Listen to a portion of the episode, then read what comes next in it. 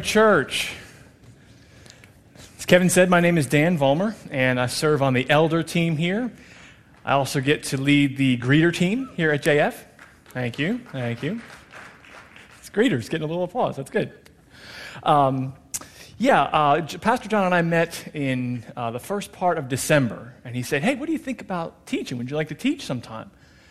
And I was like, uh, "Yeah, yeah, that sounds that sounds exciting. Sure, sometime." So he says, uh, What about the end of January? I was like, Yeah, okay, let's do that. End of January sounds good. So um, I'm excited to be here today and to share with you part four of Fully Devoted. I'm going to tell you a little bit about uh, myself and my family. I was born and raised in New Jersey. Anyone? Thank you. My wife, Rachel, was born and raised in West Virginia. Thank you. So I'm just going to give you all 15 seconds to get all the jokes out of your system. Whatever you're thinking, go ahead and say it. I've heard it all. So New Jersey meets West Virginia, and we graduated from LU and got married. We've been married about 14 and a half years, and we have three kids. My son Jude is nine, my daughter Elle is almost four, and my daughter Macy May will be one in about two weeks. So we started coming to Brentwood Church in the fall of 2010. And then in the spring of 2011, we launched this JF site, and my family started coming here, and we started serving here, and uh, we love being a part of Brentwood Church. So, as Kevin said, we started this series, Fully Devoted, three weeks ago, talking about how we can be fully devoted to Christ and to his church. And that first week, Pastor John challenged us to fast and pray, kicked off our 21 day fast, which ends at midnight tonight. I hope it's been a great experience for you all. I hope you have wrestled through some things. I hope, I hope God has shown up big in your lives, and uh, I hope it's been good for you. Tomorrow morning, I will meet all of you for breakfast at Chick fil A or Panera. I'll give you the choice. Okay? Seriously, I'm going to one of them. The second week of our series, we talked about why it's important to study the Bible and why God calls us to be fully devoted to studying His scriptures. And then last week we asked this question, which is why is Brentwood always asking me to do something? And the answer to that question is because serving here is how you get to know people and how you get to know Jesus more at Brentwood Church. This week we're going to talk about leadership. What does the Bible say about how those who lead in the church should lead? And what does the Bible say our response to that should be? How, the, how, how do those of us who follow follow well. So we're going to see how that plays out in the church. But the good news is you can, you can take these same principles and apply them in any area of your life, wherever you go your business, your home, your family. Because the truth is, at some level, we all lead. And at some level, we all follow. Now, before I get into that, I'm going to give you a little bit of my background. I was born into a Christian home, Christian family. My parents were super involved and committed to the church they went to. So we were, if you've ever heard the phrase, you know, anytime the doors are open, that was my family. So we were there for Sunday morning, and we had Sunday night, and then we had Wednesday night prayer meeting and youth group, and there were missions conferences. I mean, all of it. We were there every time the doors were open. Now, my parents still go to that church today. Okay, they've been at that church for over 40 years now. Coincidentally, my wife had the exact same experience. My wife grew up going to a church that her grandfather actually helped to found. And my father in law, he's in his 60s now, has only ever gone to that one little country church. That's a little crazy, right? So my, fa- my wife, we get married, and uh, we decide we're going to, you know, we start visiting some churches here in Lynchburg. We're going we're gonna find a church home. And so we settled on a church, and we went there for 10 years. And the same thing was true of us. We did the exact same thing. We were involved in Sunday school, Sunday morning, Sunday night, Wednesday night. Um, we volunteered and served on committees. We uh, volunteered for productions that they had. Uh, we helped lead capital campaigns. And eventually, I became a deacon at that church. But then there came this point where we started to feel like maybe this isn't the church for us anymore. And this was hard because neither one of us had ever left a church before.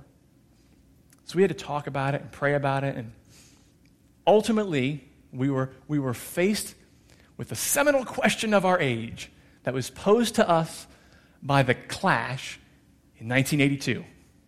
What was that question? Should I stay or should I go? Because you've got to let me know. Indecision's killing me. I just lost half of you, right? You're not going to come back until you finish the song, right? Here's why, right? People change. And, and leaders change and churches change.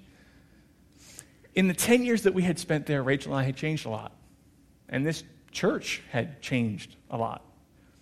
And that's good. That's a good thing. We were both growing and we were both maturing. But we had this decision. We had to decide on this hand is God is God leading us to reconnect here and to just, just support the vision and the values and the leadership of this church? And don't miss this, it's because you cannot be indifferent and you cannot be unsupportive. Okay, so that's this. But on the other hand, maybe God's leading us to new vision and, and to support new values and new leadership. And so we prayed about it and we talked about it, and it was, it was, it was tough. But now, right here now, as I look back on that experience, what I realize is that God is very intentional about how he wants those who lead his church to lead. And he's also very intentional about how he wants those of us who follow, how we should respond to that leadership and follow well. So this morning, we're going to talk about that. But let me ask you this Does this ring a bell for you at all? Does this, does this sound familiar? You ever been in a situation like that? I mean, it could have been in church. Maybe it was in business, or maybe it was a situation with your family or nonprofit or something else like that. There was a certain period of time where you were all in. I mean, you were committed. But then as time went on, you started to pull away a little bit. You kind of you kind of detached. And maybe you didn't support the organization as much as you first did, right? Or maybe, maybe you were involved in a situation where you were under someone's leadership and then they abused that leadership. And then you were left with some scars. You had some wounds. It was difficult for you.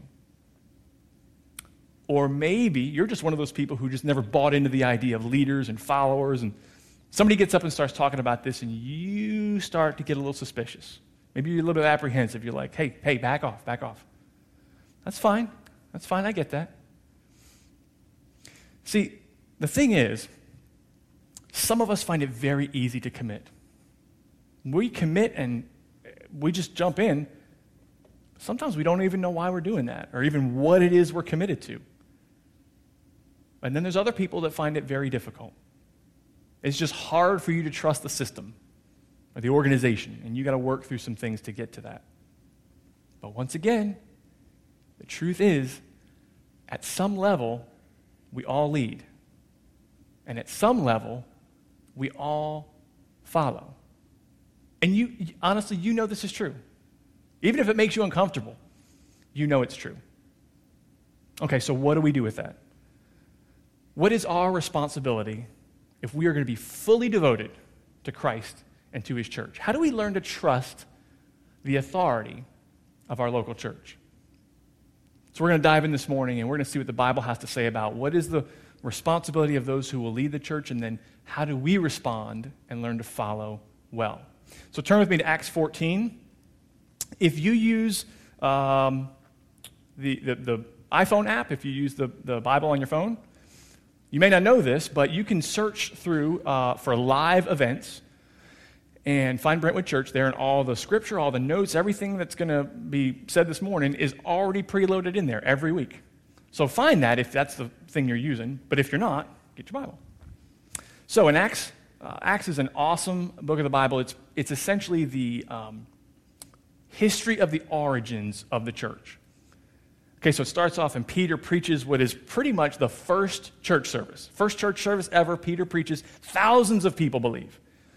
And then this message of, of Jesus starts to spread, and more and more people are, are believing. And then there's Paul. Paul used to be called Saul.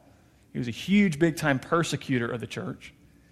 Well, he has this radical encounter with God. God changes him completely, does a 180, and now he's a tireless preacher of the gospel. So Paul is traveling and he takes these missionary journeys, and, and, and early church leaders get arrested, and some of, them are, some of them are executed, and some of them have this miraculous escape from their captors. It's a fantastic book. It's, it's a very inspiring and amazing story about the origins of the church. Really, it's the start of a movement that through time has led you and I to be in this room today. We're here because of what happens in Acts. Okay, so in the middle of that book, Paul and his traveling companion Barnabas, they're going from town to town. They're telling people about Jesus. People are believing. They're talking to Jews. They're talking to Gentiles. And uh, people are starting to gather together in these, in these little groups. And these little groups are what we would now kind of refer to as a church. So the people are believing, they form little groups. And so this is what, uh, this is what uh, is said. Acts 14, starting in verse 21, it says, They, that's Paul and Barnabas, they preached the gospel in that city and won a large number of disciples. And then they returned to Lystra, Iconium, and Antioch, strengthening the disciples and encouraging them to remain true to the faith. We must go through many hardships to enter the kingdom of God, they said.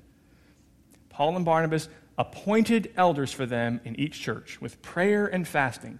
That's interesting. Prayer and fasting.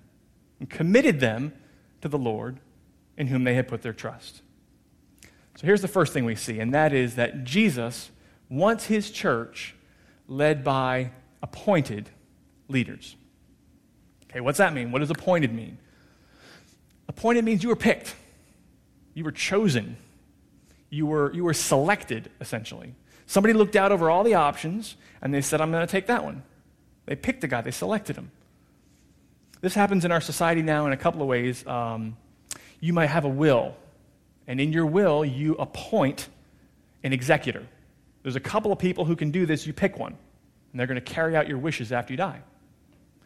Um, somebody who's very successful in business, a CEO, they might appoint a successor you know, they've got this company they've built, and there's two or three guys coming along behind them, and they say, oh, they're all pretty good, but that's the, that guy's the best. I'm going to appoint him. Or if you go to court and you can't afford an attorney, what happens? The court appoints one for you. So think of it this way What if I were to go up to D.C. and I walk into the Supreme Court building in Washington, D.C., and I just say, hey, look, super excited. Today's my first day. I want to be a Supreme Court justice. That doesn't work, right? I can't do that. I mean, what, what would happen in our system of government if that's how it did work, if anybody could do that? Let me give you a quick little civics lesson, a little test. How many Supreme Court justices are there right now? How many? Nobody's really sure. nine. I heard somebody say nine. Yes. There are nine justices at any given time. Okay? Did you know only 34% of Americans can name even one? And only 1% of Americans can name all nine accurately. So I'm going to make you a deal. You find me after church, you tell me all nine justices accurately without looking at your phone. Do it cold, and here's my promise to you Pastor John will take you out to lunch. It's a great deal, right? I'll even get you started, okay? The, the oldest currently serving Supreme Court justice is Ruth Bader Ginsburg, okay? Ruth Bader Ginsburg is 80 years old. She'll be 81 this year, right? So I walk in and I'm like, Ginsburg, ah, sorry. You are 80, okay? I think it's time you pack your stuff because I'm taking your seat. Why can I not do that? Lots of reasons, really, right? Lots of reasons why that doesn't work. The first reason is I'm not appointed. Nobody picked me to do that. The people who serve in the Supreme Court, they have experience, they have a lifetime of knowledge that, that lends them to be able to do that job. And when all that gets verified, they're appointed to serve. It's the same way in the church. It's the same thing. Jesus, the Bible tells us clearly that Jesus is the head of the church, the global, eternal church. And that through the wisdom and the leadership of the Holy Spirit, Pastors and elders are appointed to lead. And then they in turn appoint other people to lead in other ministries. But like I said, this applies in here and out there, in the, in, inside the church or out in the business world. The first criteria of a leader is that they must be appointed. And so Jesus wants his church led by appointed leaders. But that's not all. Turn with me to 1 Peter chapter 5. Now, I mentioned Peter as it relates to Acts. He essentially started a church. He preached the first church service. Tons of people believed. And the gospel starts to spread throughout Asia Minor. And so there are, there are churches that we know Peter visited. We know he went there because there's a record of that. And then there's other churches that start to form, and we have, we have no idea if Peter went there or not. So First Peter is written to some churches that maybe Peter started and we don't know that, or maybe people that heard Peter went out from him and continued to preach, and those churches started that way.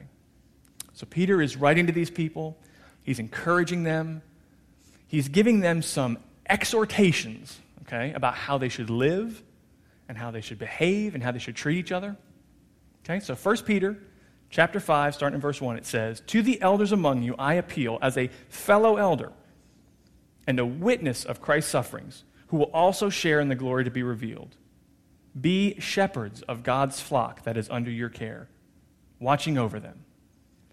So, what's he saying? Peter is saying, look, Jesus wants his church led by authorized leaders. What's authorized mean? Authorized means that you have been empowered. It means now that I picked you, I am empowering you to do the thing I picked you to do. So Peter is writing to these guys, and pretty much what he's saying is look, guys, the stuff you're talking about, when you tell people about Jesus and his death and his burial, and his resurrection, I was there. I was physically there. I saw it. Okay, so Peter has some pretty strong authority on this topic, okay? He was, he was there, he saw it. What he's saying is, look, we are fellow elders. You and I, we're partners, we're equals, okay? And so the authority I have, I am giving it to you. I'm sharing it with you. So now that I'm, I'm the authority, now you are too. Now that you're authorized, guys, come on, you got to take care of your people. So here's my example for authorized. I am a big uh, Mac fan, okay? I love Apple products. I've been a Mac fan since college, so I, I use all that stuff. I agree with Andy Stanley. Okay, if you know who Andy Stanley is, if you listen to him, this is something that Andy Stanley says. And he, he says, I am pretty sure that you can use a PC and still go to heaven. Just putting it out there, okay? Andy's a smart guy, so I agree with him. So, what happens if I need a new battery for my iPhone? Or what if I need to replace the hard drive in my laptop? If I need something like that, what do I do? Same thing as you. I go online, I go to Google or I go to eBay, I start looking for it. And then honestly, we try and buy the cheapest one, right? If you've ever had to do this, though, you know what happens. There are two kinds of places where you can buy this kind of stuff, right? There are Apple authorized sellers, and then there are those that aren't. I don't know about you, but I am not real comfortable buying something from somebody who isn't authorized to sell it. I don't know what's going to happen. Maybe it'll break.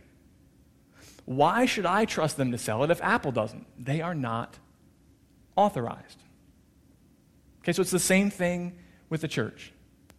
Jesus says, Now that I have appointed you, I am authorizing, I'm empowering you to do the work that I've called you to do. And it applies just as much in here as it does out there. Here in church, with your church leadership, out in the world, in the business world, even in your homes, nonprofit boards you serve on, the second criteria of a leader is that they must be authorized. So, therefore, Jesus wants his church led by authorized leaders. Now, let's finish out the rest of that section there. 1 Peter 5, starting in verse 2, he says, Be shepherds of God's flock that is under your care, watching over them, not because you must, but because you are willing, as God wants you to be not pursuing dishonest gain, but eager to serve, not lording it over those entrusted to you, but being examples to the flock. And when the chief shepherd appears, you will receive the crown of glory that will never fade away. I think right here, Peter's saying Jesus wants his church led by accountable leaders. What's accountable mean? Accountable means that you're responsible. It means now that I picked you, now that I chose you, now that I empowered you to do that thing, now you're accountable for the choices and the decisions you make. So, about 10 years ago, my wife had a good friend who was getting married. And it's a friend of hers from West Virginia. So, the wedding was in West Virginia. We had a full weekend of activities to attend in West Virginia. So, if you've ever had to do this as a guy, it's awesome because one, I spent the entire weekend with people that I didn't know at all. I knew my wife and the girl getting married, that was it. So now I'm a whole, around a whole bunch of people I don't even know, and not only that, but my wife gets to hang out with this other guy because she's in the wedding, right? So this whole weekend is just me hanging out with strangers. But the bride had a really good friend who was a whitewater rafting expert. He was like the, he was like the man. He was like, he was like Captain Whitewater. Okay? So this guy decides here's what I'm going to do. As a gift to the bride and groom, I'm going to take the entire wedding party, spouses included, on a half day whitewater river, whitewater river rafting trip. So we, did, we spent a half a day on the lower New River. And this guy had, had done the, the Gauley and the New. And if you've ever been out that way, this wasn't like, you know, Gauley season where they let the dams free and the water goes everywhere. This was, you know, still pretty exciting though. So we spent a day on the New River, about three or four hours, under the New River Gorge Bridge. It was all cool. So here's the point though that guy took 25 people, two or three boats, four hours on the river he was accountable for us, right? If something had happened to any one of us, it was on him. He was responsible. Now, he did this willingly. Nobody made him do it. And he did it to serve the bride and groom. He wanted to give him something. And while we are out on the river, he's telling us what to do. And he's not bossing us just because he wants to. He's our example. We're following him for safety. It's the same thing in the church. Jesus says, now that you are appointed and now that you are authorized, you are now accountable. You're accountable to God, you're accountable to the elders, and you're accountable to the people that you lead. And once again, it applies just as much in here as it does out there. Whether you're in the church or you're in the business world, if you have been appointed and authorized, now you're accountable for the things that you say and that you do and your choices you make. So Jesus wants his church led by accountable leaders. Here's the funny thing you can't take any one of these out and it still works, right? You can't be accountable for something if you haven't been appointed to do it. Or you can't be appointed for something and then not authorized to do it. If you take out any one of these three, it, it voids a leader's ability to truly and effectively lead well. So, with Jesus as the head of the church, the global, eternal church, he gives us these three criteria for those who are going to lead his church individually. Now, now you're thinking, well, that's, uh, that's a good leadership lesson. I appreciate that. But how does, what do I do with that?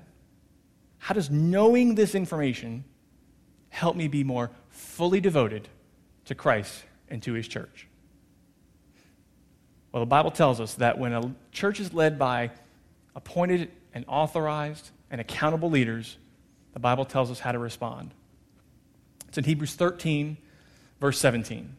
And that says, Have confidence in your leaders, submit to their authority, because they keep watch over you as those who must give an account. They're accountable. Do this so that their work will be a joy and not a burden for that would be of no benefit to you. Now, I don't know if you caught all that. There's a lot right in there, right? So I'm going to read it again. Before I read it again, though, I want you to think about something. Remember what I said? We all lead we all follow. Think about the people that you lead in your life. Who are the people that you are leading? And then I want you to think about the people who are leading you. I guarantee what I'm going to read is what you want from the people you are leading. You want this from them. Are you giving it to the people who lead you? Here it is again. Have confidence in your leaders. Submit to their authority. because they keep watch over you as those who must give an account. Do this so that their work will be a joy and not a burden, because that would be of no benefit to you. Now, listen, this does not mean that a leader won't make a mistake. It does not mean that you have to agree with everything that a leader says and does, because I know I certainly don't. But when there is a disagreement, you have to decide Am I going to have confidence in them? Am I going to trust them? Am I going to submit to them? Because they've been appointed and they've been authorized and they're accountable for their actions. I think you need to look in your own heart. I think you need to look inside and determine where is this disagreement coming from? Could it be that there's maybe just a lack of trust in your own heart? Could it be that maybe you have carried some of the hurts and wounds from a past leader into that experience. Maybe this disagreement is just the result of a simple misunderstanding. I think you need to search your own heart, and you have to know that because a, leader is appointed and authorized and accountable, what is the Holy Spirit leading you to do? And I think that, I think doing that is how we remain fully devoted to the church. So think about this as you go out into your week, right? Not just here at church, but you go out into the world. You have, you know, uh, business settings and stuff like that. Think about this week. You have, you might have a boss or a supervisor who says something or does something you disagree with, right? So before you react emotionally, before you react verbally, just just stop for a second. Think about that person as being appointed and authorized and accountable and then see what your response should be. And this is going to help you when you get called to lead something. Because remember what I said before at some level, we all lead. And at some level, we all follow. Leaders aren't perfect, they're going to make mistakes. But our response needs to be are we going to trust them and follow and submit to them? Or do we need to move on and find new leadership? And bring it back to the story I told you at the very beginning about my wife and I. So we were thinking about whether or not God was leading us to leave this church. And this was tough. We had to get all of these emotions out on the table. I don't know if you've ever had to do this, but like we had to get everything out, put it on the table. What, what, what, make, what, what makes us feel like this? Or why, what led to this? Or how, how come that happened? Get it all out and look at it. And we had to decide what of any of this is, is really valid. And what of all this is just our, our personal preferences, just stuff we'd rather have? Is there anything on the table that merits a conversation? You know, like, hey, I need to talk to you. Or is all of this stuff just kind of our flesh, just wanting to be heard? Hey, listen to me. So we prayed about it, we sought some godly wisdom, and we decided it was time for us to move on. But when we did that, we did that with a deep respect for the people that lead that church. We did that with an understanding that, hey, sometimes God calls people to a certain place for a certain time. And then sometimes He calls them to another place for another time. That's not bad, that's, that's healthy. So we met with a lot of the pastors there. We, we knew a lot of them, and we had developed relationships because of the places we had served. We said, hey, look, we know that God is using this church. We know He's growing His kingdom through this church. And we respect you. We respect the ministries that you're supporting. And as we moved on, our hearts were whole and our consciences were clear. So think about this. What if we all got this? What if we all understood that because a leader is appointed and they're authorized and they're accountable, we should trust them? Imagine an entire church where if anybody had a disagreement, the first thing they would do is they would search their own heart. They would ask the Holy Spirit for some clarification. And then and only then would they move as He directs. You know, I think would happen? I think God would draw us closer together as a body of believers. I do. I believe that God would honor and bless our commitment to be fully devoted. And who doesn't want that? I mean, you want that, right? You want God to honor and bless you, don't you? I also believe our example, the example of this church in this community and around the world, would lead us to have greater influence and greater opportunities for our church. I think you want that too. 2014 is going to be a year of expansion, and God is going to do that. It is going to happen. And I believe you want to be a part of that. And this is why it's important for you to be fully devoted. So this morning, our response stations are going to be open. Maybe as I've been talking and you've been sitting there, you think, you know what? Yeah, I do have some past hurts. I've got a scar that I've just carried into this setting. It's keeping me from being fully devoted. Or maybe you've just kind of been hanging out, sitting on the sidelines. You've just been watching. And you wouldn't say this, nobody'd say it out loud. But in the back of your mind, you're thinking, I'm just going to wait. I'm going to wait and see who messes up first and give me a good reason to go. Or maybe you realize, you know what? I think God's appointed me. I think I've been authorized, I've been empowered. And you need to respond by stepping up and accepting some new leadership role. So, listen, this morning, however you feel God's t- talking to you, however the Holy Spirit is leading you, I want you to take the time to listen and respond. Okay, let's pray. Heavenly Father, we love you. We love that you have preserved this truth so that we can apply it not only here in our church to make our church better, but we can take this truth out into the world and we can be better followers and better servants of you and, and give a better example to the world around us. Father, we pray with all of our hearts that you would make this a year of expansion. We pray that you would help us to get this, imprint this on our hearts, so that as we leave, we can, we can take this truth with us. Uh, Father, we love you. We commit this to you. In Jesus' name, amen.